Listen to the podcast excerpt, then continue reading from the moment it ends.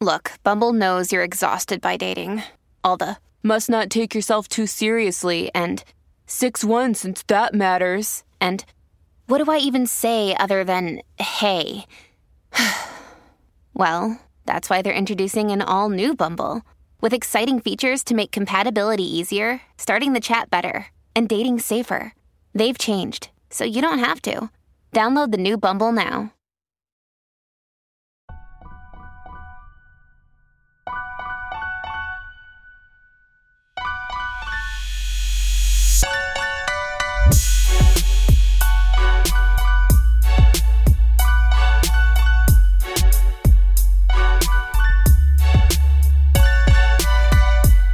What's going on, everyone? Welcome to another episode of Bro History. It's Henry Zamota and Danny Abeljabar. Sorry about that, Danny. Guys, I just screwed up. I we started recording for about five, ten minutes, and I had my fan on, my room fan, and uh, you're- we had to restart this. You're really pressing yourself, man. And normally, normally I'm chilling as per usual, but today I've got a splitting headache, so I'm trying to get through this recording today, and we've got to start over. yeah, Danny, Danny, Danny texted me this morning or this afternoon saying, "Man, I'm really not feeling well. I don't know if I can do this show today." And I'm like, "Today is the only show that I can do it. Day, day I can do it this week." And uh, so Danny is being a trooper, and he's uh, he's uh, Currently hiding in the dark right now. Usually, put his, got yeah, like a- hiding in the dark. He's putting his head down and trying to get through this show. And I say everything's going to run smoothly, and then first things first, I leave my fan on, and we have to erase the first five minutes. But we did we did have an interesting conversation about weed dispensaries, but I guess we'll have to save that for another day. Yeah. Maybe we should maybe we should just get directly into the topic. sure, let's do it. All right. So um, today we're going to be talking about the Cold War. Um, I know what a what a transition. It's I don't know the best way to segue into this or or how to lead into this, but I personally have been wanting to talk about the Cold War for a while. Um, I think there's a lot of parallels between the Cold War and now, and um, and this has been one of my main interests as of late, as far as what I've been reading about and what I've been looking into. So um, today's episode will be the origins of the Cold War. Does that sound good, Danny? Yep, I'm down. And I want to just kind of preface this. So before World War II, so before the federal government started deducting your income tax from your paycheck, the United States did not have a permanent arms industry. After every major war, the U.S. would eventually demobilize. Right. Uh, so if you look at a chart of U.S. military expenditures as a share of GDP, you'll see spending spikes during the years of 1861 to 1865, so the Civil War, and 1917 and 19 to, to 1919, World War One. So you got to look at these. You can find these charts of spending throughout the entire country's history. Um, but they're they're really interesting to see those spikes during war years, and but then they all, you know, the the, the uh, x-axis line drops all the way down, and you see the other great powers of the world, like Germany, Russia, France, uh, UK, um, you know, out outspending the United States in, in military spending. Um, for example, the Civil War, the U.S. went from over a million soldiers to 200,000 soldiers by October 20th, um, 1865. And the same thing during World War One. Why? Because they all died. No, well, so the U.S. Army went somewhere around 140,000 soldiers right before the war to over 4 million in a year. oh, However, by the 1930s, that number drops back down to around 140,000 again. So a little bit of a roller coaster. there, 140,000. Yeah. Well, I mean, we were conscripting soldiers and there was a lot of volunteers, but I think maximum there was 2 million who were in Europe and then there was 2 million back at home. Uh, altogether there was 4 million it was a 4 million man army during World War 1. Well, I mean, after the war, a lot of these people are you know they they they uh, are discharged, and by the 1930s that number drops all the way down. So one of the books I've been reading, and it's one of my favorite books, It's called The War State, and it's by um, a guy named uh, Mike Swanson, who's uh, a former hedge fund owner, who also writes just really good history books, and and he kind of specializes on the Cold War and and uh, you know defense in a national security state. Um, I would highly recommend it, and I'm going to be pulling multiple quotes from his book for this podcast. But he writes In 1934, the military budget for the War Department was only 243 million, and the whole army owned only 80 semi automatic rifles, with most soldiers using out of date 1903 bolt action Springfield rifles. Supplies were so low that in 1935, the Army Chief of Staff, General Douglas MacArthur, set a hopeful goal of stockpiling enough ordnance for a 30 day supply of ammunition. In 1940, the military had only 80 tanks and 49 bombers. That's nuts. I mean, I, I feel like I know like five guys who have that many semi-automatic rifles between them. So that's a that's a very paltry sum of of munitions there. I know you go to any county in Texas, you know they have more semi-automatic rifles than that. Seriously. Um, but he goes into so he, he then goes into U.S. military spending by the end of World War II. So by the end of the war, the United States produced over 88,000 tanks and self-propelled guns, 257,000 artillery pieces, 2 million machine guns, and 97,000 bombers. Uh, 99,000 fighter aircraft, 22 aircraft carriers, 88, no, not 80, eight battleships, and over 400 destroyers and cruisers. That sounds so, like the America we know. yeah, that's the America we know. Um, so, in total, the U.S. spends over $840 billion during World War II adjusted for inflation, that's over sixteen trillion trillion dollars in today's money. Yikes! Where does that money go? I wonder. Politically connected corporations. Well, of course. So there is an old saying: if you're going to make a capitalist country go to war, business needs to be able to profit off of it. So, in order to appease big business, FDR creates the War Production Board the War Production Board was responsible for directing uh, war procurement and production, and the board was mainly composed of corporate executives from across the country. Therefore, war contracts went to companies that the board members already had relationships with. So there was no competitive bidding. I, I think I can see where this is going. So this relationship between big business and, and government is um, is the genesis or or even the origin story of what we call the the military industrial complex, or the very least of what Eisenhower warned us about. The, MIC. the MIC. This is kind of the origin story of that of that of that uh, collusion between the state and big business, um, colluding together to create this massive war state. Yeah, um, Christian Sorensen told us themselves. all about that last year yes. when he was on. Um, but you see, see, the defense it doesn't operate under the rules of Adam Smith capitalism. It operates under the rules of corporate socialism. The federal government provides the the working capital, and you know they're given no bid and cost plus free contracts that guarantee a profit no matter what happens. And as you could predict, the people making a fortune during the war wanted to continue making money. Um, speaking of money, Speaking of making money, um, want to tell you about a video game that Danny and I have been playing. Conflicts of Nations is a free online PvP strategy game. It's a game where you take command of a modern battlefield and lead a country through war. Modern war. Engage in battles against real players, real players like Danny. Hey, Danny, have you taken over the rest of the Middle East yet? Actually, that's an interesting story. So I did. I took over a bunch of land, uh, got the entire Arabian Peninsula, pushed into Egypt, was going south. I took over most of Ethiopia. I actually turned around and went eastwards and started, you know, taking over places like uh, Georgia and, and Turkey and all this other stuff. And then, and I'm not even kidding you, the Mongols. Oh. So I got I got wiped by the Mongols, like completely wiped in in the first game. I was very upset about it because I was playing this game nonstop uh, for several days, and uh, all that hard work went to shit. Uh, but now I learned how to team up with other people uh, in coalitions.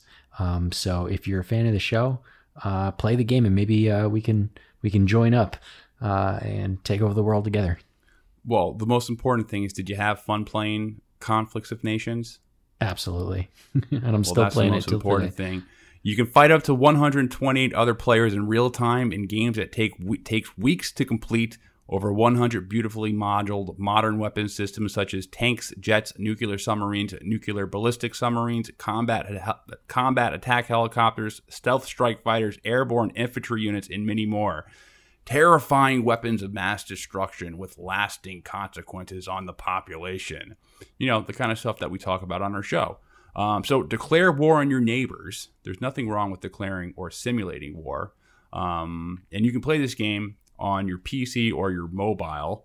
And uh, you can download Conflicts of Nations World War III on the App Store or the Play Store.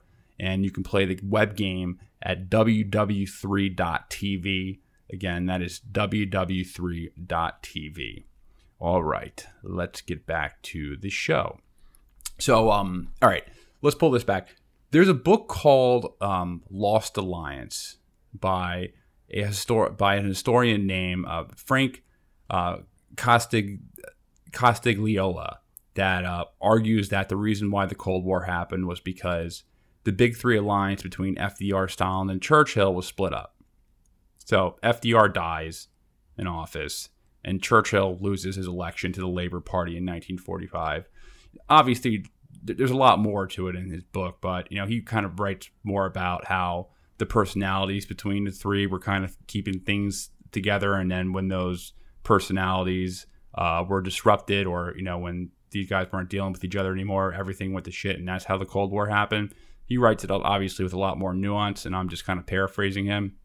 But what I agree with, and I think what everyone's kind of forced to agree with, is that FDR and Stalin were partners during the war.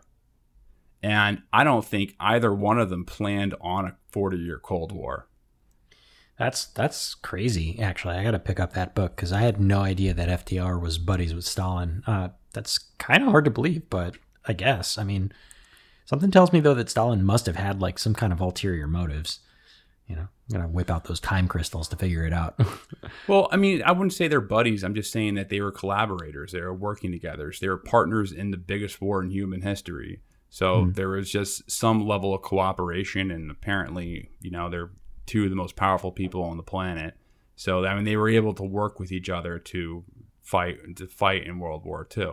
As far as hmm, like so, as soon as they buddies, broke up the I band, don't know how hard, how far, but I can tell you that he was accused of being too too soft on Stalin.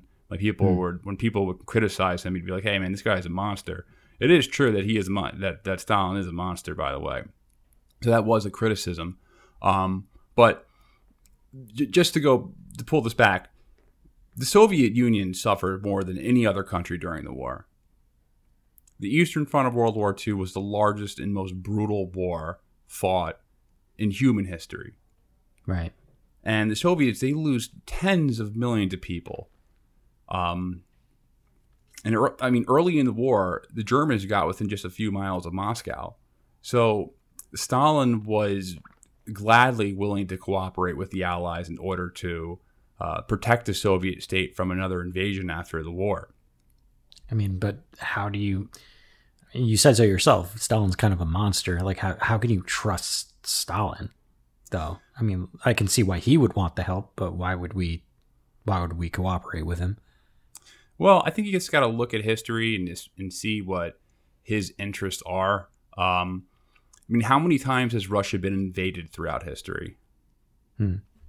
And not just Napoleon and not just Hitler, and I guess you can throw in Genghis Khan from the east, and you know all the barbarian or the Mongols, man, Mongol hordes uh, or not. It wasn't Genghis Khan who did it. It was, uh, well, let's not go too far out of this.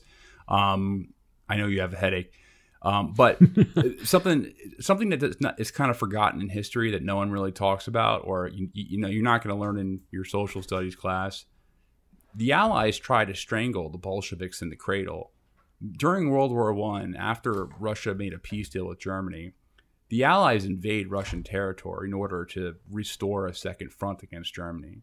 But what happens is they end up staying and financing the white movement. You know, the, white movement was the was the anti-communist movement in the during the Russian Civil War, and um, the, the, the Russian Civil War, it was the, the bloodiest civil war in human history. Or we've talked about it. Never, we've never done a full episode on the Russian Civil Maybe we War, should, but we've actually. had some conversation. We probably should, but it is one of the most brutal civil wars in a nation um, fought in human history. Um, around 10 million people die. Um, like this, I think it actually. I, this is where I got the statistics. The Guinness Book of World Records has it as the bloodiest civil war in human history. Uh, I think 1.5 million uh, soldiers died, and uh, around 8 million civilians died of, you know, not just fighting and, and you know, starvation, Fighting-related and famine reasons. and Yeah. disease and Mhm. things like that. Um, yeah. but so yeah, Stalin was definitely an evil guy, but I don't think he was crazy. Like I don't think he wanted another war after World War II. Like imagine Hmm. if the Soviet Union had to fight another war against all of Western Europe and the United States. Well, I mean, based on what you're saying, I feel like he would have lost. That they wouldn't have had, they wouldn't have been in in a spot to risk more lives in the war and more money, and you know, probably also would have given his like domestic opponents an opening to work with, you know, uh, foreign powers to overthrow Stalin himself from the inside out. Probably wouldn't have been a good deal for him. Well, it just would have been another decade of war of, of just bloody, terrible war. Right. um, I think there was some type of desire for for peace, and something that's interesting is that um, you know we've talked about the Comintern and how you know the Comintern trained a lot of the young Chinese communists, like now not just the Chinese communists, but you know the Chinese they trained um, political parties all over the world. Not even just communists. Like they would just train people, kind of throw shit in the wall and hope they'd end up being communist. Like Chiang Kai shek from China and Mao were both trained uh, By by, the the Comintern. Um, and, and Chiang Kai shek is probably the most anti communist person of all time, as far as like who killed the most commies in the ever is probably Chiang Kai shek. Um, well, he dissolves the Comintern, Com- Communist International. He dissolves that in 1943. Um, so he disbands the mission to spread communism worldwide. His geopolitical goal was to surround the Soviet Union with buffer states to ultimately protect Russia from another invasion from the West. Mhm. So that's what he did. Once the tides of the war in the Eastern Front started to change, and uh, the Soviets took the offensive, he occupied and installed puppet satellite governments in all the countries between Moscow and Berlin. You know, creating uh, secret police systems like the Stasi and, and these nations to make sure that they remained uh, subservient to him. Like as we all know, Germany splits between the Soviets from from east, um, you know, the Soviet side, the, the Eastern Soviets, the the West uh, liberal democracy. Berlin becomes an international city divided up into zones controlled by the U.S., England, France, and the Soviet Union.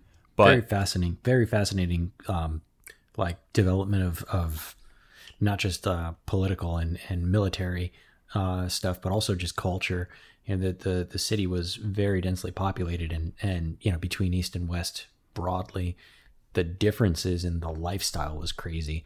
You can even go to some museums of like old like east german uh you know countries uh east german um uh, berlin and and just see the the epic difference. I think there was like an old satellite photo um, that came out not too long. I feel like within within the last ten or fifteen years that showed that even till today the light bulbs in Berlin are different, where you can actually still see the divide between east and west because of how how differently they set up everything, right down to the infrastructure, the culture, and and of course the the political um, differences. I, I'd love to talk more about that in a different episode, but It's very very fascinating stuff. Yeah, man, I've been to Berlin, and it is just a very, very. Um, I, f- I felt I was kind of in a somber mood when I was walking around in Berlin. I don't know. I know you lived there for a little bit.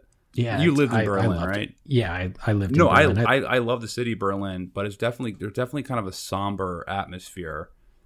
For sure. I mean, if you think too hard about what happened there, then yeah, you're you're gonna you're gonna feel that way. And especially if you go there as a tourist and you do the touristy things, then yeah, you're it, it feels a little bit somber.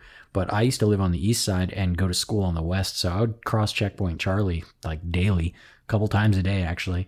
Um, and it was cool. Like it was cool to to to learn all about the the history and and you know probably one of my my um, favorite movies is a, a movie called Goodbye Lenin, uh, comedy movie about um, a, a guy and his his mom. She goes into a coma and she's like one of those um, like communist like uh, figureheads. Like she was pretty high up in the Communist Party in East Germany, and then she ends up in a coma. Uh, and the Berlin Wall falls, and then when she wakes up, it's no longer like um, you know Soviet uh, Germany, Soviet Russia in uh, West Berlin, uh, East Berlin, excuse me. And the doctor tells him like, "Oh, you can't get her excited, otherwise she could die."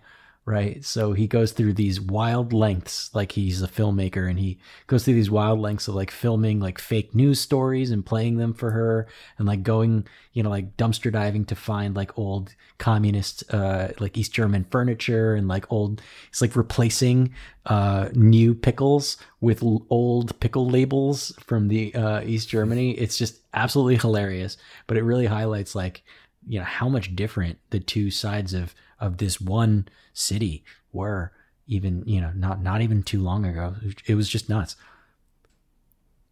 Yeah, man, it's crazy. It's uh, it, I even got that vibe like going to the Berlin Wall and from the east to west and being like, oh man, this side's kind of western side is a lot nicer. yeah like, it really still is. hasn't caught up, man. yeah Um, man, I would I don't want to get too off tangent, but um, I was in um Czechoslovakia. I'm with Czechoslovakia. Who am I, Dick Cheney? Um, I was in um Prague, and um, now and I got lost hmm in in uh, Prague for a good uh, I don't know, like for hours. I got lost. I was drunk, and I walked, and I just got set. like my movie in and phone died, and I walk, and I just walked out of like the old the old uh, Prague historical city with all the like old castles and stuff like that hmm where all the tourists are, and I ended up like in some old like commie. Like I look, I was like, oh my god, where am I? I walked into the, everywhere to the old communist block. It was uh, it was creepy. Finally, I found a guy who I think was selling drugs, who told me where to go. that's so- cool He's like, oh, I'll tell you where to go. I was like, I'm lost. Don't harvest my organs. American. Um, all right. Too off. Where getting too off tangent. But all right. Back to um, you know, the back to the Cold War.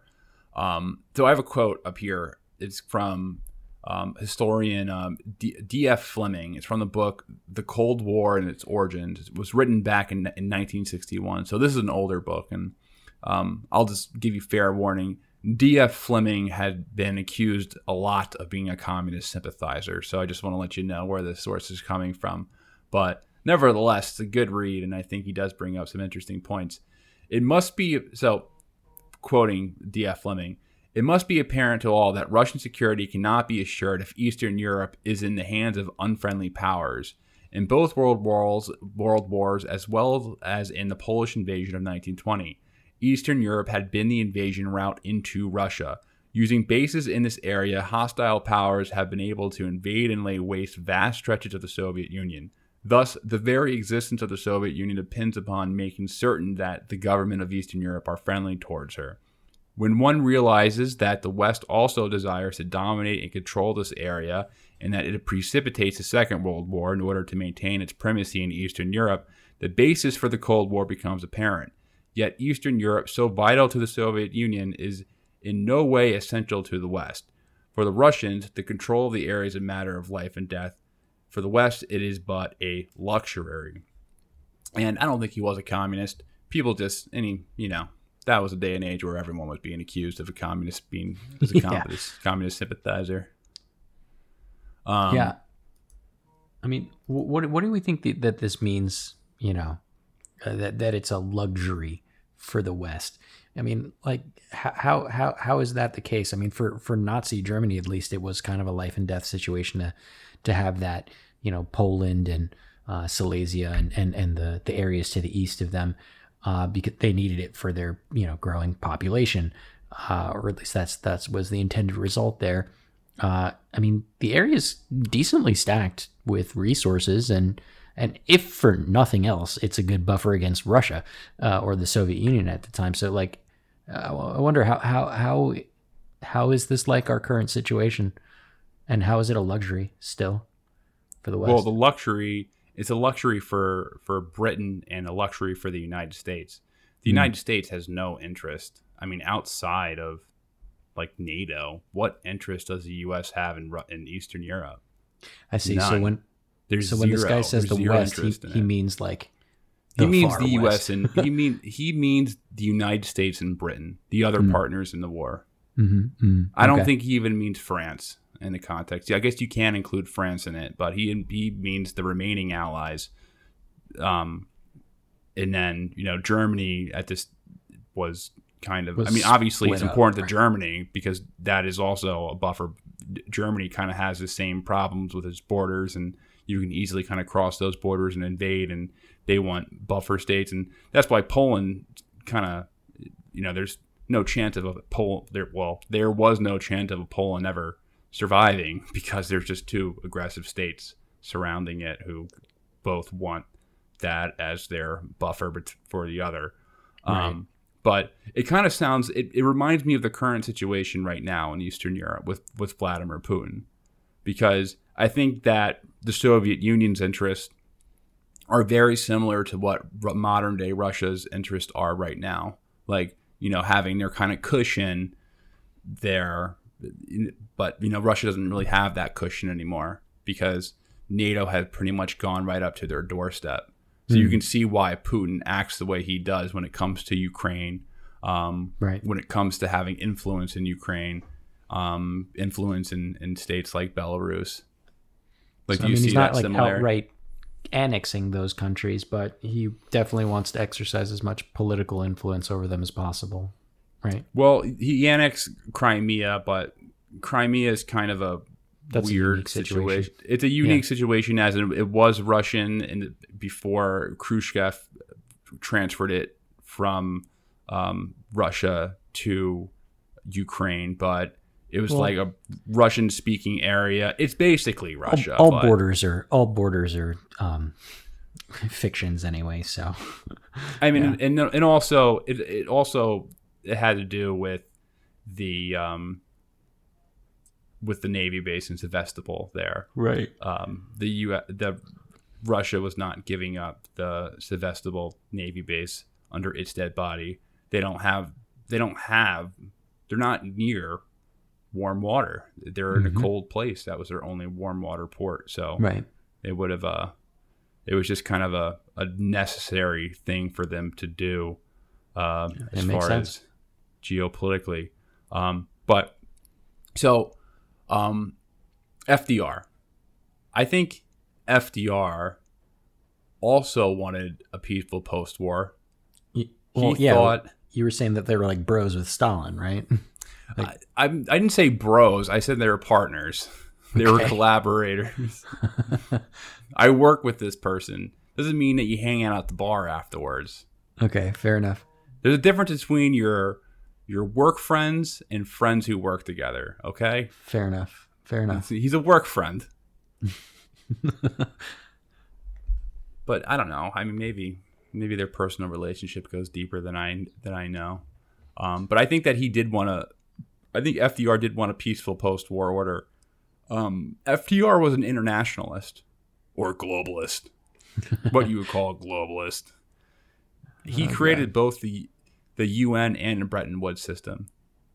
So you know, before the Great Dep- the Great Depression, the world's currencies had been pegged to the price of gold. Now, you know, Roosevelt pegged the dollar to the price of gold, and and turned it into the reserve currency of central banks and nations across the, the, the globe. So it was a position that helped um, us borrow money from other countries after the war and then finance the deficits of today. It's funny because people think that FDR stood up to Wall Street. In reality, he was a Wall Street guy. You know, he was financed by um, the Rockefellers. Like he was financed by Standard Oil, Royal Dutch Shell, um, Wall Street banks. Um, you know, corporate conglomerates headquartered in New York. They were known as the Eastern Establishment. they were they were the Eastern Establishment. Yeah. Um, you know, he you got to look at listen to uh, Richard Nixon tapes talking about the Eastern Establishment. They're very funny. It's like, I'm not even gonna repeat them. Um, he says crude things about them, but um, Stalin didn't give a crap about this shit. He didn't give a crap about liberal internationalism and like having access to Russian resources and things like that, and you know global capitalism. Like that's what Roosevelt was interested in, like you know free global trade and being able, you know, American companies being able to compete with like other like third world countries on the global markets with superior technology and having control of currencies and stuff like that. That's what FDR's plan was, and he wanted to invite the Soviet Union into that system if he Mhm. could. And then Stalin was just like, I don't give a f- crap about that. I just I want, just my, want my buffer buffer states. states. I want my sphere of influence in Eastern Europe. Like, what can we do to do? What can we get? So, um, So I- I mean, eventually FDR. FDR dies, right? So this doesn't like his his globalist intentions kind of end with him, don't I? well, I mean, kind of. I mean, it's not like Truman didn't have the same type of intentions at, at first, or pretty much the same, but I guess in a different. They didn't include um, Stalin as much. Mm. So, so what so at, what at the Yalta conference? At, at the Yalta conference, uh, right before FDR died, both FDR and Churchill they make a bunch of concessions to each other, Hmm. to to Russia. So um, one of the big ones is Stalin conceded Greece to Britain, and Russia was given control of most of the Balkans.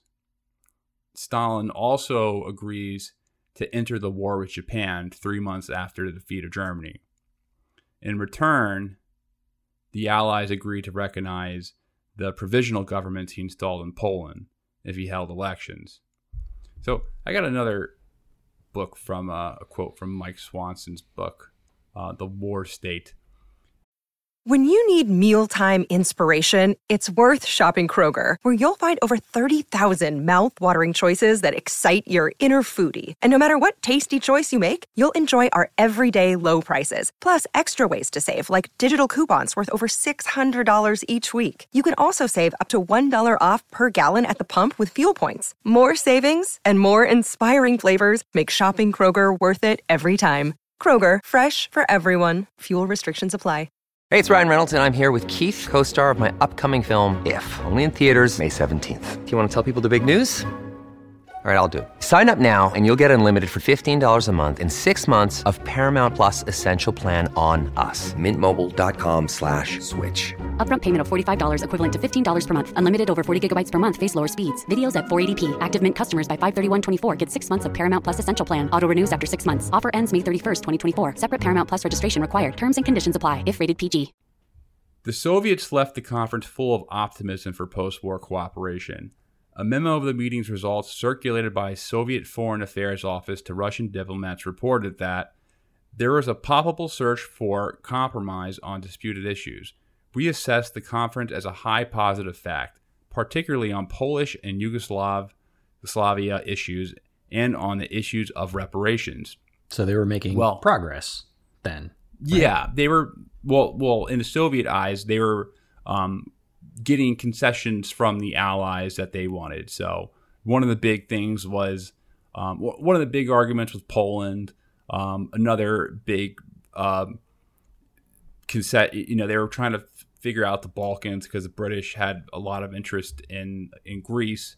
Um, so those were kind of the things that they were they were fighting about and the united states had always been neutral in that part of the world like what the hell what the hell interest does the us have in the mediterranean? Like there, there was none. Before world war ii the united states the only interest they ever had in the Mediterranean Sea goes back to like the 17 the, the early 1800s when Thomas Jefferson was president and he sent the Marine Corps to go fight the you know the pirates that were robbing uh, commerce ships. Like that is like the only interest that we like the United States had in the Mediterranean Sea, you know, prior to these world wars. Like who who who cares?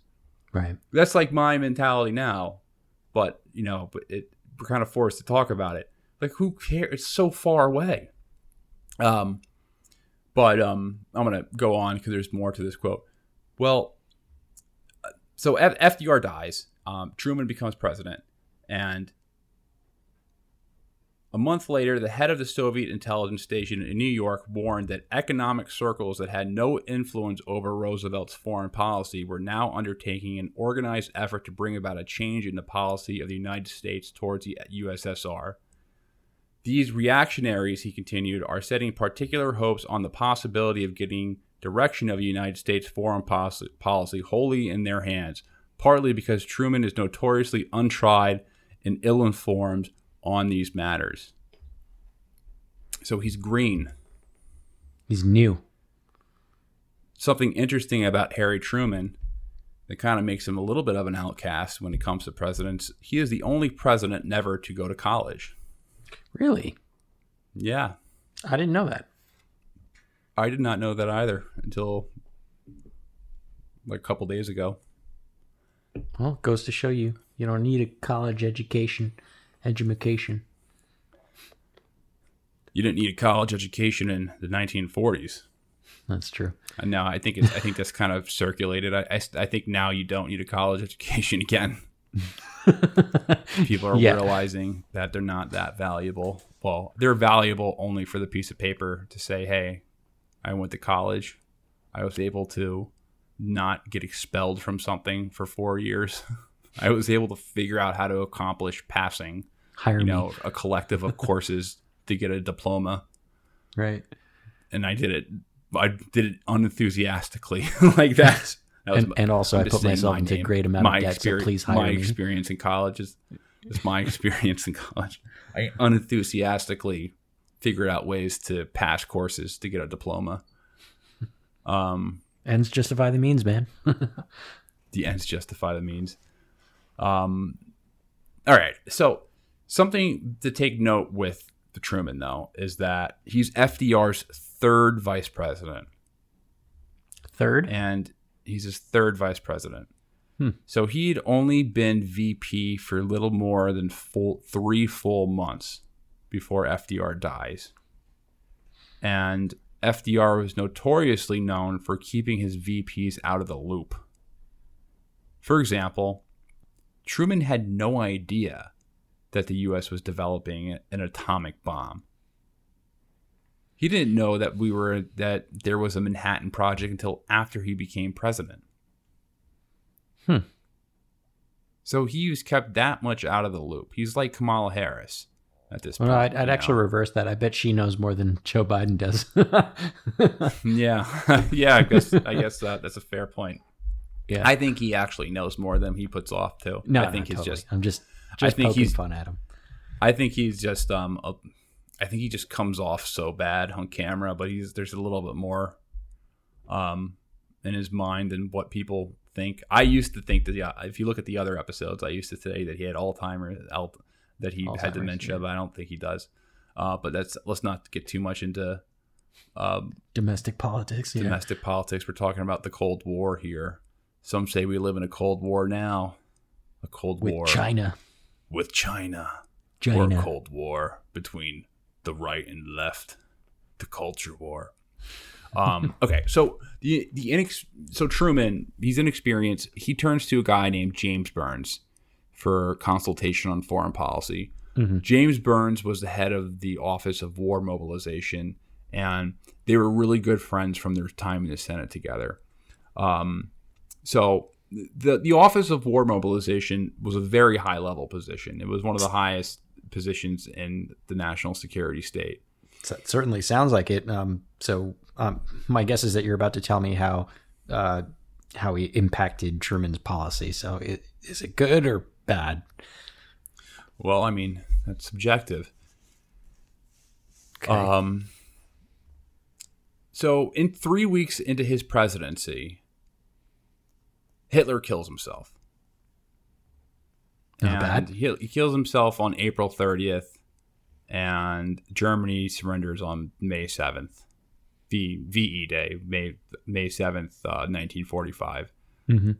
Harry Hopkins, FDR's closest policy advisor, he was telling Truman that he could negotiate with Stalin, and he, you know, Stalin's only problem was that he was a hardcore Russian nationalist, and you know, he just had to kind of had to deal with him.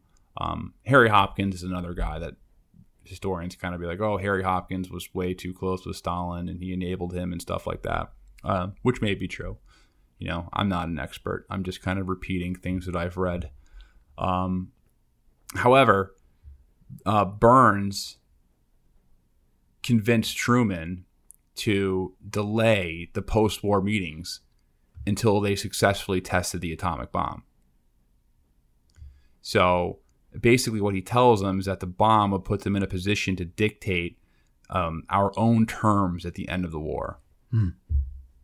So Which he said, "Hey, true. man," which is Kinda. which is true Mhm. from the Machiavellian standpoint. That that's Mhm. definitely the right advice. Hey, we have this like bomb, this this bomb that just changes warfare forever. Like this is a historic moment. We're testing this thing. It's going to be, if this thing works, the United States is the most powerful and scary nation ever. And no one will ever want to fuck with us, and we'll, we'll be able to do whatever we want across the world. So, why would we go to our post war meetings where we're going to be talking about like influence and concessions that we want to make and the new world order and not have this card? Like, what are you crazy? Of course, we need to wait till we, this thing works. If this thing, if this thing works, we're the world superpower number one. Like, we're the number one power, no questions asked. We can dictate anything. That's right. Um, so, I mean, that was probably the right advice if you're, you know, the nation, if you're a- if you're uh, arguing for the interest of the of the government. As a side note on that, um, I'm not super familiar with how it is that other countries ended up getting, specifically the Soviet Union, but how other countries ended up getting the, you know, the bomb themselves. Like, did they like just steal our ideas, or like did they espionage us, and that's how they were able to figure out how to do it, or was it enough to just see that we had an atomic bomb for them to be like, oh, I bet we can make one of those too. I'm really curious about that. Might well, I'm not, that I'm not sure when like the proliferation agreements came to be. Um, there are some countries that have, you know, signed the proliferation agreements that the United States has created to join the nations of of uh, countries that are allowed to have bombs, hmm like France, or you know, for example. And then there's some countries that have not, like Israel, you know, that do have bombs, and everyone knows that they have atomic bombs. Right. Um, so I don't know. I mean, the Israelis got it through es- espionage. Like they got it from um, espionage in the United States. There's other countries that you know got get the technology from um, just like trade and things like that. I'm not yeah, but sure. I was just curious, like, because you know the the the Soviets end up building, you know, their own nuclear bombs, and that's like, you know, this was our deterrent and to be the scary, you know, country that dictates, you know, the world at this point. But they end up getting their hands on it too. I don't exactly remember the exact time frame, um, but they get their hands on it. Not only that do they get their hands on it, but their proliferation goes farther and faster than ours does, uh, to the point where they get to you know making the fucking Tsar Bomba, which is like the largest explosion ever, you know, man-made explosion ever done, you know. Um, and at, th- at that point, you know, both countries had enough stockpiles to destroy the entire planet many times over, and, and it becomes kind of a moot point. But yeah, you know, if, if we're talking about the politics of of the bomb itself and how it, you know, how it dictates geopolitics, the one blind spot that I have that I I'm kind of curious to look up uh, at this point is just how did they end up getting it? You know, like what were the conditions by which they were able to to secure the scary weapon? I think it was just the pressures of not having it. Um, I'm not sure if there. I'm not sure the exact like the exact history of how they developed it, but I think Mhm. the what what hate um, made them build it so fast was just the pressures of not having it and wanting it. Um, but I, I, guess the overall attitude was, you know, screw the Soviets. You know, we're the world power. Mm-hmm. Um, you know, we're we're the country like we have three times the the uh, gross national product as they do. Um, you know, we're, just a way more powerful country. Um, right. But so one of the major concessions and, and the conditions that were that they were talking about was um, was a Polish question. Yeah, I was I was just going to ask you about that actually. So what's the deal with Poland? Because um, because they're you know I read that they were kind of a big point of contention for all of this, and and I imagine that that what happens in Poland matters a great deal for the Soviet Union at the very least. So it's kind of like a bargaining chip, wasn't it? Yeah, well, you know, Poland doesn't exist before World War One as a nation. You know, well, they're Polish land, right? The Polish but, land. There's Polish people, but there's not Poland the country. Um, historically, those were parts of the Russian Empire and and um, the German Empire, and um, you know both states. Maybe even the saw, Akkadian Empire. yeah, both both states saw Poland as you know valuable real estate mm-hmm. to protect themselves from from invasion. It was just land that was needed. So they're kind of set up. Poland, as a state that is created, is kind of just like a British puppet government after after World War One, and they're really put in a terrible position. Like they really are just put in between the, the two most vicious states in European history. And if you like look at Poland as a map, like there's not really any mountains to protect it. It's just plains. You can just walk right in there. So, really had no chance to survive World War II. Like, of course, they were going to be eaten up alive by by both of these states. Um, but um, the agreement in Yalta was that there was supposed to be this unity government in Poland, However, the Soviet Union had maneuvered a communist government into power, and you know they were going to sign the Soviet-Polish treaty. And um, I have this quote. I'm going to pull up Mike Swanson's book again. Harry Truman's advisors saw this as a dangerous sign Averell Harriman, America's ambassador to the Soviet Union, rushed to the White House to tell Truman that, in his view, Stalin wanted to keep cooperating with the United States and Britain while at the same time creating his own sphere of domination in Eastern Europe. He advised Truman to stand tough against the Russians. The next day, the president met with Soviet Foreign Minister Molotov and warned him that he expected Stalin to honor all of the Yalta agreements and allow the Eastern European nations to have democratic governments. If the Russians didn't let more men into the Polish government, he would consider Yalta done with. He said he wanted friendship with Stalin, but it couldn't be a, a one way street. Molotov sat there stunned and said, I have never been talked to that to talk to like that in my life. Hmm. And uh, it goes on, carry out your agreements and you won't get talked to like that, Truman replied. Molotov stormed out of the room. Truman bragged to his advisors that I gave it to him straight, one two to the jaw. I gave it to him straight, sure. One turn of the jaw. Um, it sounds like he was trying to impress his advisors. Like I'm president and I need something to prove. So I'm gonna go talk to this Russian foreign minister and say, "I'm the president of the United States, motherfucker. What are you gonna say back?" Right. Um, I got the bomb. But Stalin, yeah, Stalin does send a message back. It is um, and his message is it is also necessary to take into account the fact that Poland borders on the Soviet Union, which cannot be said of Great Britain and the United States. The question of Poland has the same meaning for the security of the Soviet Union as the question of Belgium and Greece for the security of Great Britain. So it has the same meaning for the security of the Soviet Union as the question of Belgium and Greece for the security of Great Britain. Belgium and Greece don't border Great Britain. Well, Belgium is very close to Great Britain. You can close, a, Greece is pretty fucking far, so I don't like that. The, we're talking about the British Empire. Yeah, I guess. So, on the other side of the Mediterranean Sea, there's a place called Egypt.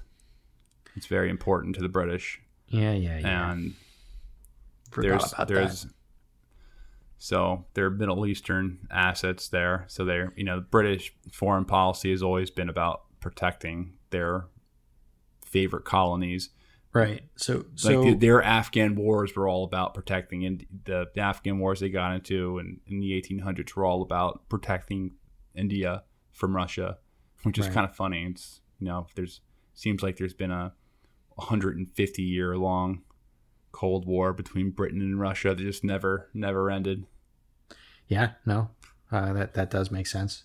So so what what you've described and, and you know reading the, the quotes from the book, it sounds like you know FDR dies, things start going downhill from there, and then Truman starts dick swinging a little bit and trying to, you know, put the put the hammer down, so to speak. And I guess the ultimate hammer is is you know nukes, and uh, you know the Russians at this point, you're as you're saying are are negotiating with you know the Western allies to on what to do about Poland, and they had also agreed to to help out on the uh, Japanese war front. So, um, is is the breakdown uh, of those negotiations that is that why we end up speeding up the timeline on on nuking Japan, or at least that pulling the trigger at all? So I, that's an interesting question because I don't think anyone's ever really. I don't think there's a historian that's there, there's arguments between historians on this and why the U.S. decided to do this, and I'm certainly not qualified to give an answer. Um, but I do know that during the the Potsdam conference, which were like the conferences after the, the war in Europe, where they were discussing, uh, were further discussing the reparations and and Eastern Europe, and um, one of the other big conversations was the war in Japan and what they were going to do afterwards. And one of the big goals of FDR, um, and it became Truman's goal uh, as well when he became president, because he did continue a lot of the policies that FDR wanted, was to get Russia, to get the Soviet Union into the war and have them invade Manchuria um, and, um, you know, eventually the upper half of Hokkaido, um, you know, the northern island. Um, you, you obviously know the geography of Japan, like the northern Right. Hokkaido island. That's but right. there were arguments on that as well because I, you know, I don't think the U.S. wanted them to take the full island. They just wanted to take half of it. That's a whole different story. But they wanted them to help them with the war to, to get to get that over. Well, um, during the conference, Truman he receives a report that the atomic bomb had been successful. The tests have been successful. The Trinity bomb. And not only was it successful, but the explosion had been bigger than expected. Right. It was huge. So uh, Truman, he's recorded. I mean, everyone keeps diaries back in the day. I don't think anyone keeps diaries. You know, if we were gonna do a historical take on um on someone else, you just read their emails and read their Read their uh, tweets and their text and TikToks. tweets and TikToks and whatever YouTubes. Um, but I guess back then you'd have to keep a diary to keep things on, on the record, right? I can never things, yeah. imagine. I can never imagine having a diary. Um, it's gonna be it's gonna be super weird when you know books are written about important historical figures. Like like example, do you really think Donald Trump kept any kept keeps a diary? Like they're gonna have to like go on just straight up. his tweets. real loser today. What a know? loser! It was a slab. He was a slab. okay. You know, like they're gonna straight up have to like go to his tweets as a primary source for. And I'm talking about like in in in like a hundred years, like well after loser. Okay. well after he's dead. You know, God, that's it's gonna be weird, dude. It's gonna be weird. It's yeah. There's gonna it's gonna be weird. It's gonna be weird to have um a lot of a lot of people from our generation. It's gonna be weird to see their autobiography or not their autobiography, their Their biographies. biographies, yeah, mhm. Yeah, because I don't think our generation really like writes journals. Like everything is kind of online already. What they write that will Right. be used, unless they get access from like uh, I don't know how the privacy would work if the family could release access to their emails or whatever. I guess I don't. I don't know how that would actually work at all. Yeah, or, like Um, what happens to your email when you die? you know, Uh, yeah, what does? what what does? Does it go to heaven with you, or does it go to hell? Depending on what's in the email. That's how they judge who goes to heaven and hell. They look at your emails. yeah. Well, we know where you Hillary's overthrow going. any then. countries? we're li- Okay, we know where Hillary's gone. going based on that. Then. yeah. Um, all right. So in his diary, he writes, "Japs will fold up before Russia comes in. I am sure they will when Manhattan appears over their homeland." Hmm. What a kind of vindictive uh, asshole. So the shift is in the policy. Byrnes and Truman, they no longer wanted Russia in the war against Japan hmm when they issue a declaration of unconditional surrender to Japan, they leave the Soviet Union out as signatories. So they only include England and China. China. China, not the P, not the communist China, Mao China. They include the King Chai, the Kuomintang. Um, but the last pasta meeting, um, he Truman actually even admits to Stalin that he that he says, "Hey man, we do have a weapon, and this weapon is going to knock your socks off. Like you're not going to believe this shit when you see this when you see this nuke, when you see this bomb." He didn't say it was a nuke. He just said we have a weapon that is going to be unusual. You're not gonna you're not gonna see anything Unusual like this. Destructive force. hmm yeah. And Stalin just apparent allegedly he just says he's like, okay, yeah, sure, whatever. Doesn't really signal it. He's like, okay, yeah, sure. Well, I mean, Wh- pre whatever, pre bomb times, pre bomb times. That's kind of like, like everyone thinks that, like, it's like, yeah, okay, sure, buddy, yeah, like, like what could you possibly do? and Like nobody, like, the atomic bomb is literally a like leaps and bounds beyond, you know, I mean, it, it functions like like other bombs, but in terms of the scale of the the destructive force, it, it like leapfrogs many orders of magnitude over anything that was ever developed up to that point, you know? So, of course, nobody would have believed it. They would have just like, yeah, sh- sure, whatever. It'd be like someone someone saying that now. It's like, oh, you've got something stronger than a nuclear bomb. Yeah, okay, you know, yeah, he probably thought it was a bluff. right? And um, you know, what's that website where you can see Oh yeah, we did like that. the nuclear map. a Yeah, nuclear, nuclear map, map. Mhm. where you can pick bombs out and then you can just you can bomb different parts of the world. Yeah, you can You pick the wherever part of your map and different conditions. And- we did we did an episode with video where uh, I was like fucking around on the iPad. That was uh, do you live near a nuclear sponge? Yes. Mhm. That is pretty fun. And then it shows you the blast radius and it also shows the um I guess the zone where everyone's vaporized. Yeah, You know, and the zone oddly where enough- everyone's gonna die from cancer. Yeah. Well, it's funny because you everyone bombs their home city. You know, that's Right. the first thing that I you bomb where you live. of course, That's a you natural want reaction. you want to know how how like how fucked are you? like if a bomb lands within two miles of where I live, am I? I'm You're gonna die. I'm mostly you're gonna die. You're gonna But I think we would survive. both of us would survive an A bomb, and um, let's just say if one was dropped in uh, at like Penn Station or, or yeah, yeah, we would survive, but we we might end up having. Well, first of all, have we'd have a hard time getting out. We'd have a hard time leaving, and second of all, we we might end up with cancer like very quickly. So yeah, we would we would survive the blast radius, mhm, but we would get sick from the radiation and all of that. right, think, but- and and and probably not be able to leave. Yeah. Well, it the, the stories of the A bomb are horrifying.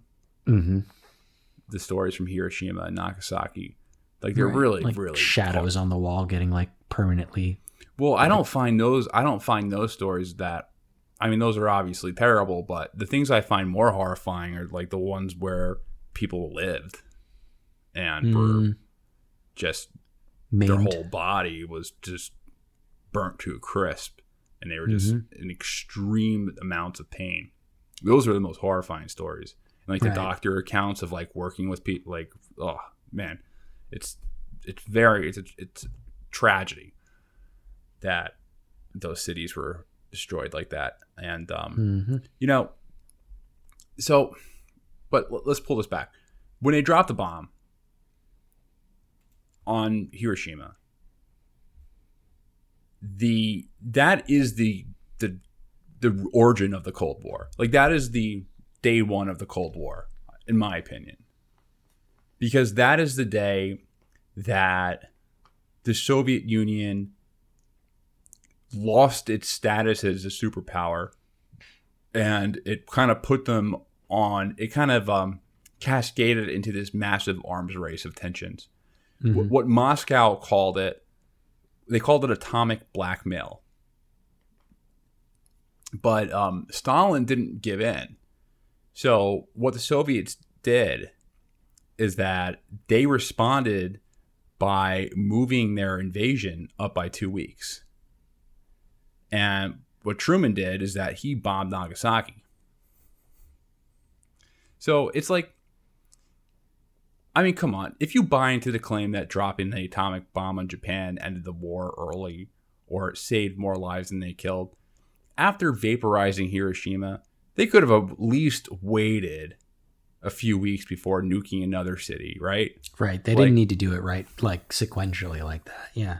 They could have let that settle in, saying, hey, listen, do you see how horrible this was? We can do it again. And just give it a couple of weeks to settle in. Like, all right. Right. Let's uh let's see how I mean, there is an argument to be made about like, I don't know, maybe they bolster their air defenses or something like that to make it harder for us to do it a second time if we waited too long. But I, I think you're absolutely right. Just the, the the one would have been enough. And I remember I think we talked about this on the show, but there were some some um, proposals to to just drop one off the coast of Tokyo.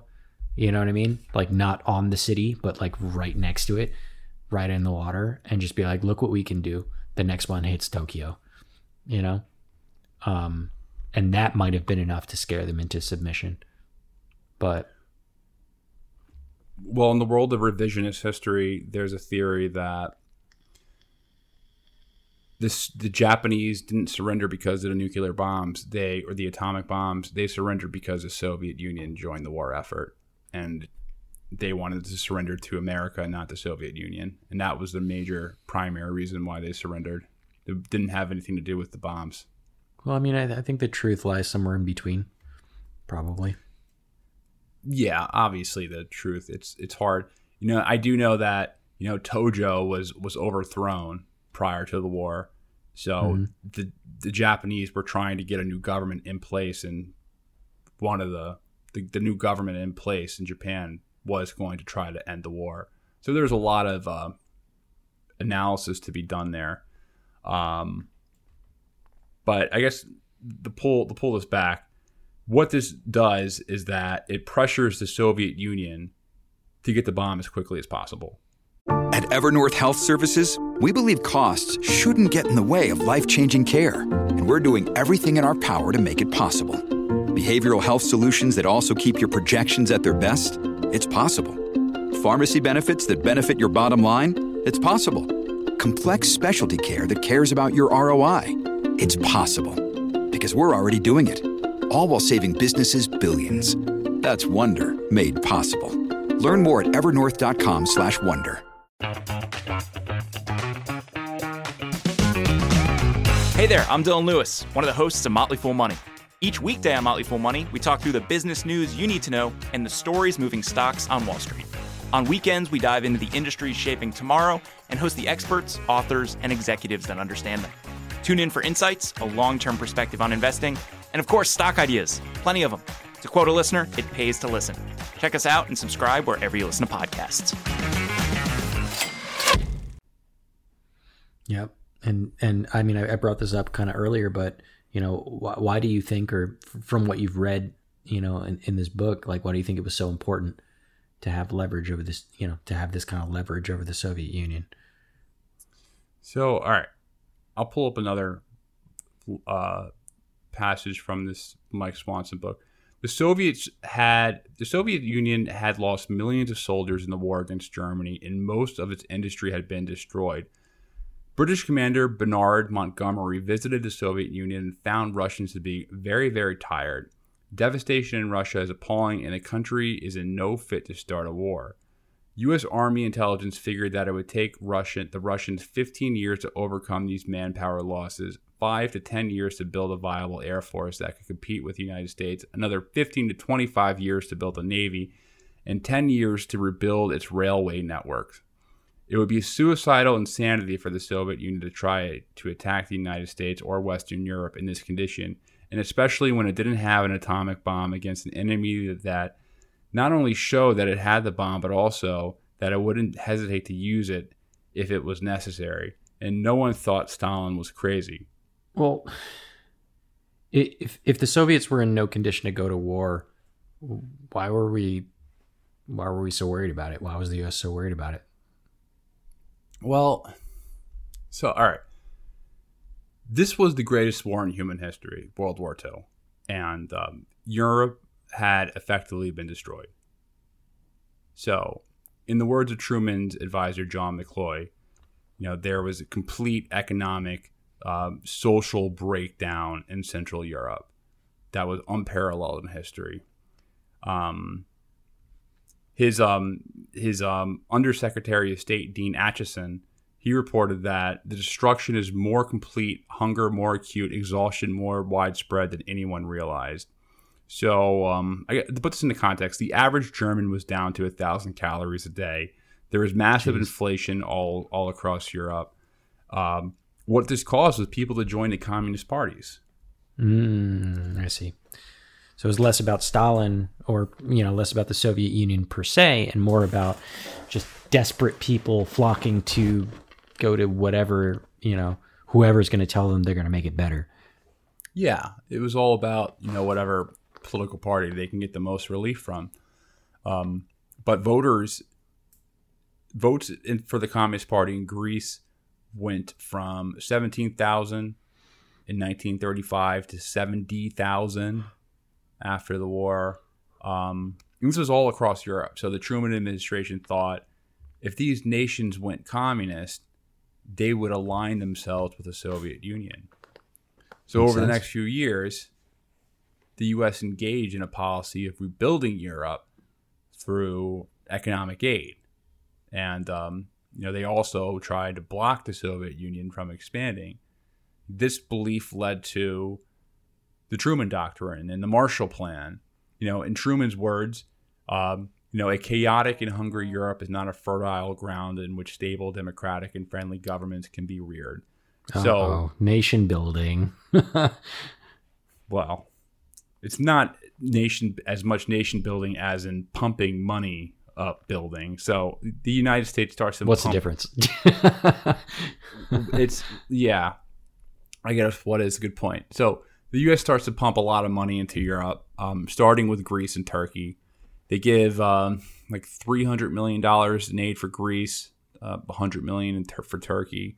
I'm not even exactly sure why they gave the money to Turkey, but um, the reason why for they funsies. gave so much money to Greece was because Greece was in the middle of a civil war, mm. um, and the the belief in the security state, national security state, was that if Greece turned communist, it would cascade into all of Europe turning communist. So, I mean, after the after sorry, at, look, looking at a more recent example, uh, you know, Greece uh, had a really bad go of it, you know, during the the economic crisis in 2008, and everyone was saying like, oh, if Greece if Greece goes belly under, then the entire Europe goes belly under, right? And didn't seem to turn out that way. So seems like Greece is always pulling everyone down, or at least making everyone make tough decisions uh, to pump more money into the area. Fucking Greece. Greece is failing. Bail us out, please. That means it's going to happen to all of us. Right. We need the Marshall Plan. We need the Marshall Plan.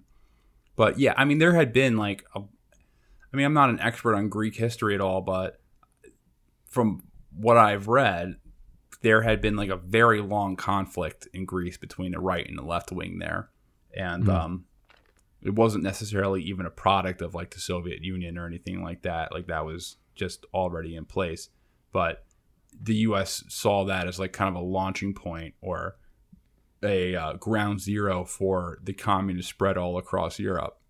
Mm. Um, but the Marshall Plan that we all know in 1948, which was 13 billion dollars in aid. I think originally it was proposed to be 17 billion. 13 billion dollars in aid in 1945 That's a lot of money Um, today. adjusted for inflation is a lot of money. You know, it created this this really big economic commitment to Europe from the United States. And then NATO was created to integrate Western Europe into a defensive alliance. And what this does is that it creates a security dilemma, which is when a security dilemma is when the defensive measures of one nation causes another nation to embark on their own defensive measures. So, um, Tit for tat, kind of. You know. tit for tat type of thing, exactly. The Soviets saw this money being pumped into Western Europe as a threat to them because it meant that, well, one of the big threats was that it meant the potential revival of Germany. And it also meant the possibility that Eastern European states could break away and join Western Europe. So um, when you know economic aid was offered to countries of Eastern Europe, they were forced to reject it by the Soviet Union. Um, doesn't this sound kind of familiar to you? Doesn't this sound very parallel to modern, the Oh, yeah. modern um, tensions with Russia? Yeah, I mean specifically Ukraine. You know. Doesn't Like, that ring uh, very parallel between um, you know the the the um, U- Ukraine not taking money, not taking money from um, the West and taking money from you know choosing Russia to be their bailout partner That's right. Yeah. and not the EU. I mean, it makes sense because you know before it used to be Poland, right? Poland was the the the kind of midland between you know the two rival, very aggressive, you know, powers, and and that line has since shifted eastward, and now you know countries like Ukraine are on that precipice. So, yeah, they they have hard decisions to make. Yeah. Um, so in 1948, this was a very important year in the Cold War. There, also, I just want to mention as well that the resistance to this, or some of the resistance to this, was among the old right. So the old right were like the old, uh, the old. There's two wings of the Republican Party in like the in the early 20th century. There was uh, the internationalist kind of rockefeller type crowds who kind of put their money behind eisenhower. And then there was the old right um, guys like robert taft.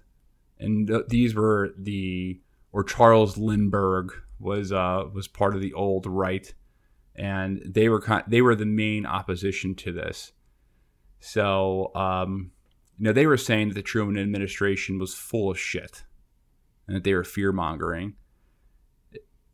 To deal with this resistance, though, the Truman administration started painting the Soviets as a country bent on world domination. Okay, now So, that also um, sounds that also sounds very familiar to you. Just ratchet up the the fear about um about other superpowers, other world powers. Well, all right. So there's there's a um, coup that takes place in Czechoslovakia, Czech Republic. I wouldn't have said Czechia. Czech Republic. Czechia. There's a coup that takes place in che- uh, Czechoslovakia at the time, um, and um, in, 19, in February 1948, the Communist Party there takes full control of the government, and this was one of the reasons that the Truman administration said that we needed to do a Marshall Plan. And I have a quote. Uh, I have another quote from one of my uh, favorite historians, Ralph Raico, and I quote this guy all the time. I just because I love his writing so much. He writes a lot about World War One too, um, so I I use him quite often.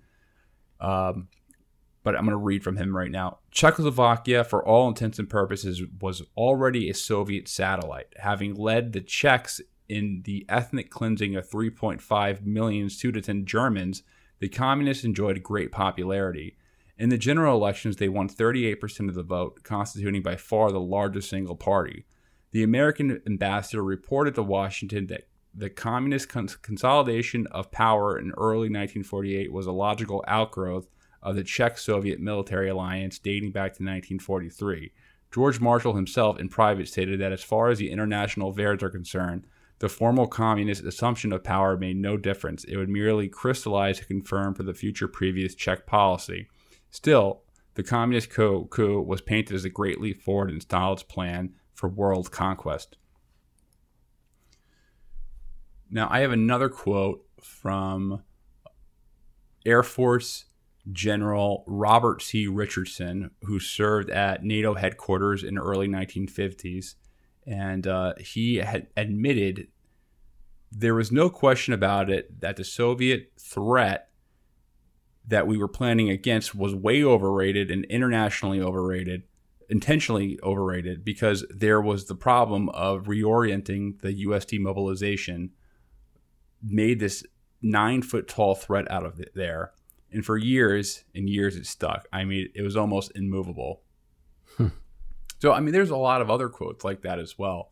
And it's funny because what a lot of the people who were who uh, kind of recognized this or spoke out against it, they were called, um, wait for it, Kremlin assets. Hmm. Does that sound familiar? Yeah, Russian assets, Chinese assets, Kremlin assets, Kremlin assets.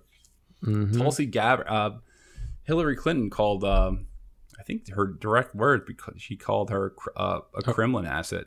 Maybe it was a Russian asset, but I think Russian Kremlin asset. asset. so it's just the funny. Same the same language was yeah. being used back in.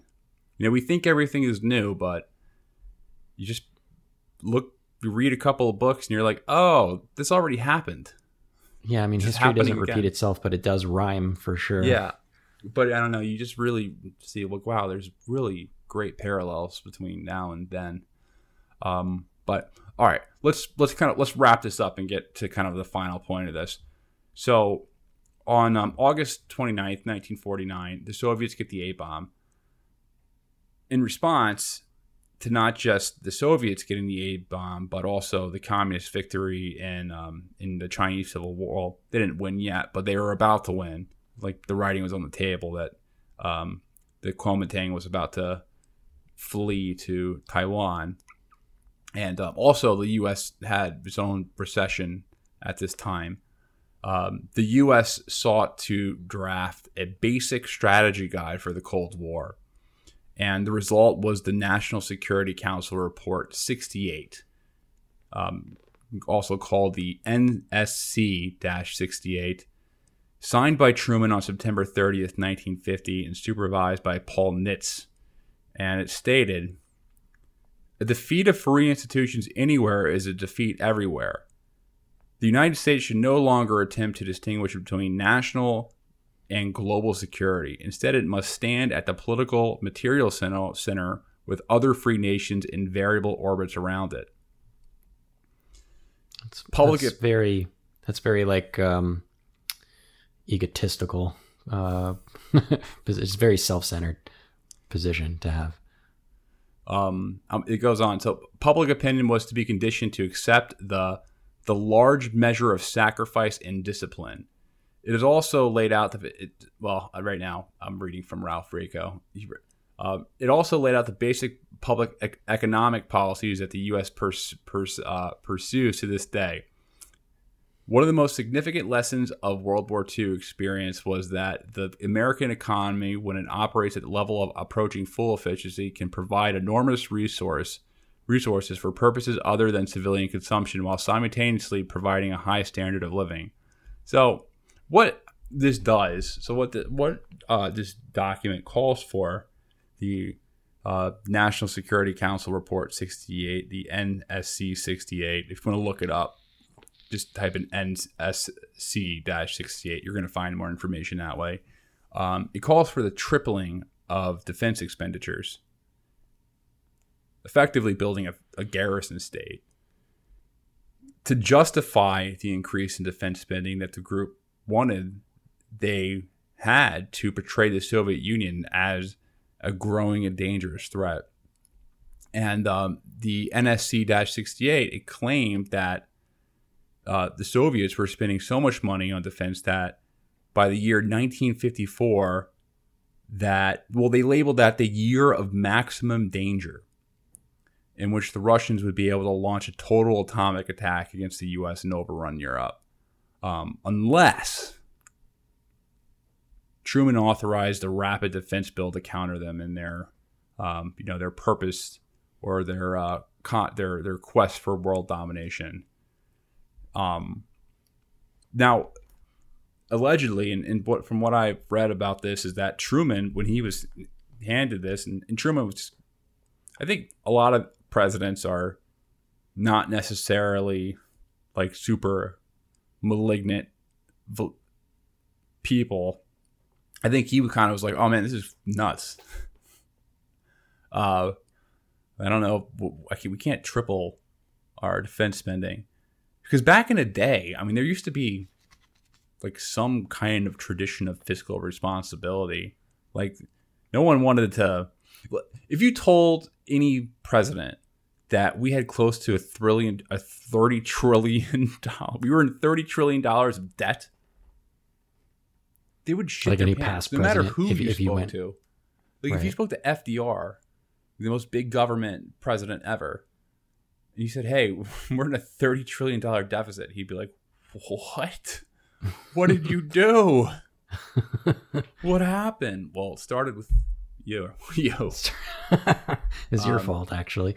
Um, Thirty trillion. They would. well, to your earlier point, yeah, you're you're right because because you know that that doesn't sound like a very attractive, um, you know, idea at this time because as you pointed out, really in the beginning of the show, the you know the expenditures of the United States on on war would only like spike in wartime and then would quickly subside thereafter where other countries would then dwarf our military spending because we would just basically send everybody home right? We were like okay war's over go home right? We're done with this.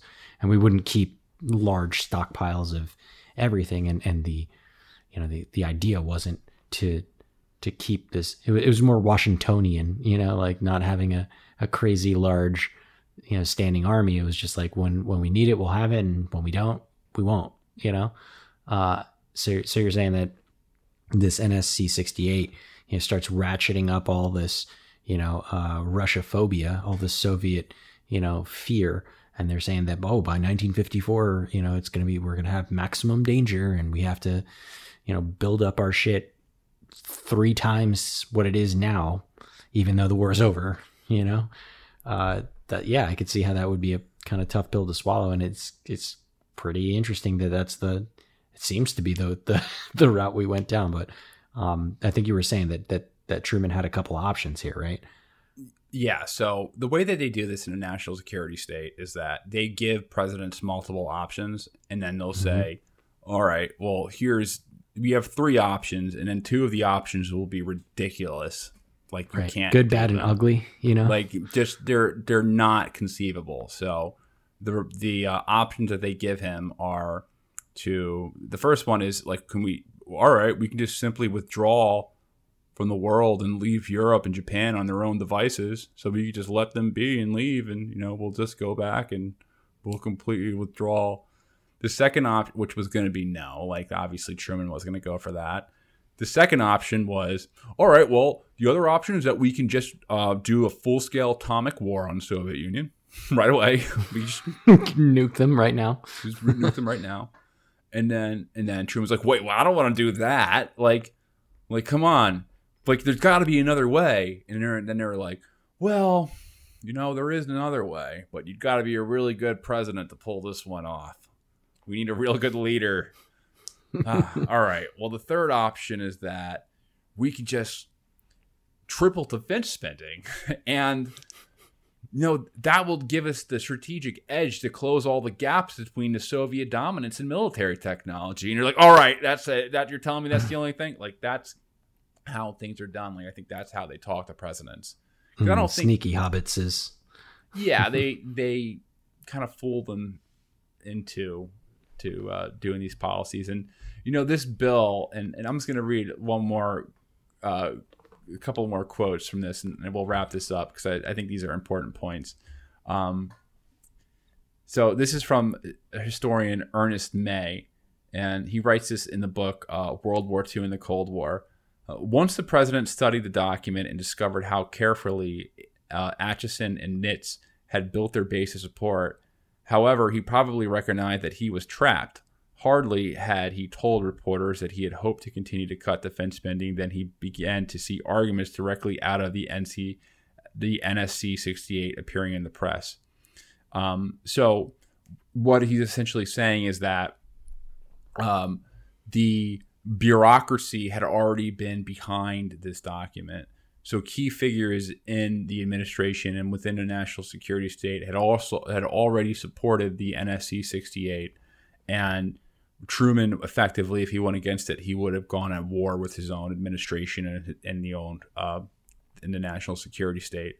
So hmm. he was kind of forced to um, to do to to do that to uh, go along with it. And within a couple of months of him signing it, guess what happens? What? North Korea invades South Korea. Oh, uh, yeah. But Jing. And then the Koreans. Kajing. And something something interesting, like to give some context on, you know, these hysterical um, argument about like gaps in technology. Kennedy ran on that. So one of the complaints on Eisenhower is that there was a there was a big missile gap. So there was a big fear that oh, there's gonna like under the Eisenhower administration there there became this big missile gap between the United States and the Soviet Union. And Kennedy campaigned on that. He was like, hmm. "I'm going to, uh, you know, make sure that our missile gap is not, uh, and we'll get back." And um, allegedly or apparently, like there's this great story about when Kennedy, you know, he's going through his meetings with Eisenhower when there's that transition from presidency. Um, Eisenhower is like, "Let's let you know something. There is no missile gap." And then he starts like, I'm going to tell you the real deal. And, and Eisenhower kind of sh- tells him the real deal about like this is how we do it, how we uh, how we uh, you know navigate the Cold War. And Eisenhower is like showing him like all the cool shit you can do as president. Like watch this, and like a helicopter just comes out of nowhere and picks him up. That's cool. yeah, um, but it is uh, but there was no missile gap between the, the U.S. and the Soviet Union. The United States always had the edge in that type type of technology. Um, they well, weren't that, able. That to... makes me wonder about. It makes me wonder about the shit that we hear about now about how much of a gap there is. I mean, there is a missile gap now. Um, kind of. I mean, we we certainly have fewer uh, missiles than uh, uh, than the Soviet Union. Excuse me, Russia. Soviet Union doesn't exist anymore. Um, we have fewer than than Russia, but you know, like I said before, the number of nukes really doesn't matter when you know just a handful of them are enough to blow up the whole world. But as far as like you know ballistic missiles go, like those medium range missiles, that we do have kind of a, a missile gap with China right now, and you know the the military right now is is I've been reading a lot of stuff about the, the push for um, kind of redeveloping those medium range missiles that used to be off the table because everyone agreed not to make them. Um, but China's decided China never signed on to it, and they've been making them, and you know, got us all worried. You know, and we're all talking about making hypersonic cruise missiles and shit. You know, so, sounds like again, history doesn't repeat itself, but it certainly does rhyme. I wonder if we already have more than enough of the technology, but you know, people are just making the rounds in the media to to ratchet up that fear so that we can, you know, swallow that pill of military expenditure a little bit easier. It's the spoonful of sugar, so to speak. Yeah, and before we wrap this up, and I, just want to be clear on the point I'm making because I know I know I'm going to get a lot of shit for this episode. This is one of those stories. This is one of those episodes where just we're bound to get shit. Um, I'm not trying to make the point that the Soviet Union was a good state or or it wasn't as bad or as evil as people say it was as far as mm-hmm. how they treated people and the secret police and all that. Um, the point I'm, I'm trying to make is that I don't think the Soviet Union was ever a threat to the United States, and that the a lot of the Cold War was um, manufactured by our own military industrial complex to continue getting these really sweet contracts. yeah. That's uh that that is follow that the money. Yep. I can't do I can't do a Jesse Ventura uh, impression. Just not that good. Follow the money. Maybe if I work on it, I can get it. Eventually. Um, eventually. All right. Um, I know you have a headache, so let's wrap this one up. Yep. All right, everyone. Thanks for joining us for another episode of Bro History. I hope you guys uh, enjoyed listening to it. As always, we're always just trying to introduce you guys to new topics and things like that. Obviously, further reading um, is, is always necessary. We're not the authorities. We're just guys who like to talk about this stuff.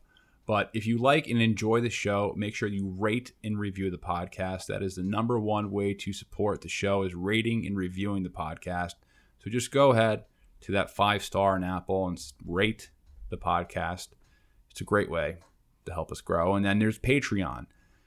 Go to our Patreon to support us. We uh, you'll have access to our Slack account. Our Slack account is a great way to uh, talk to us we have a really fun community there where we talk um, pretty much every day. People are posting there, honestly, almost by the hour at this point. Like right. it's a really fun community. So yeah, Sharing support us on Patreon to get that shit. yeah, um, yeah. yes, it's a great community. Um, so we hope to see you there. Uh, anything else? No, man. All right, peace, guys. See you next week. Peace.